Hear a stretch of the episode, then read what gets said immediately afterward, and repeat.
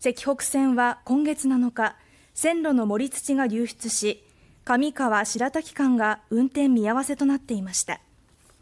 この間札幌と網走を結ぶ特急オホーツクなどが運休し代行バスによる運行が続いていましたが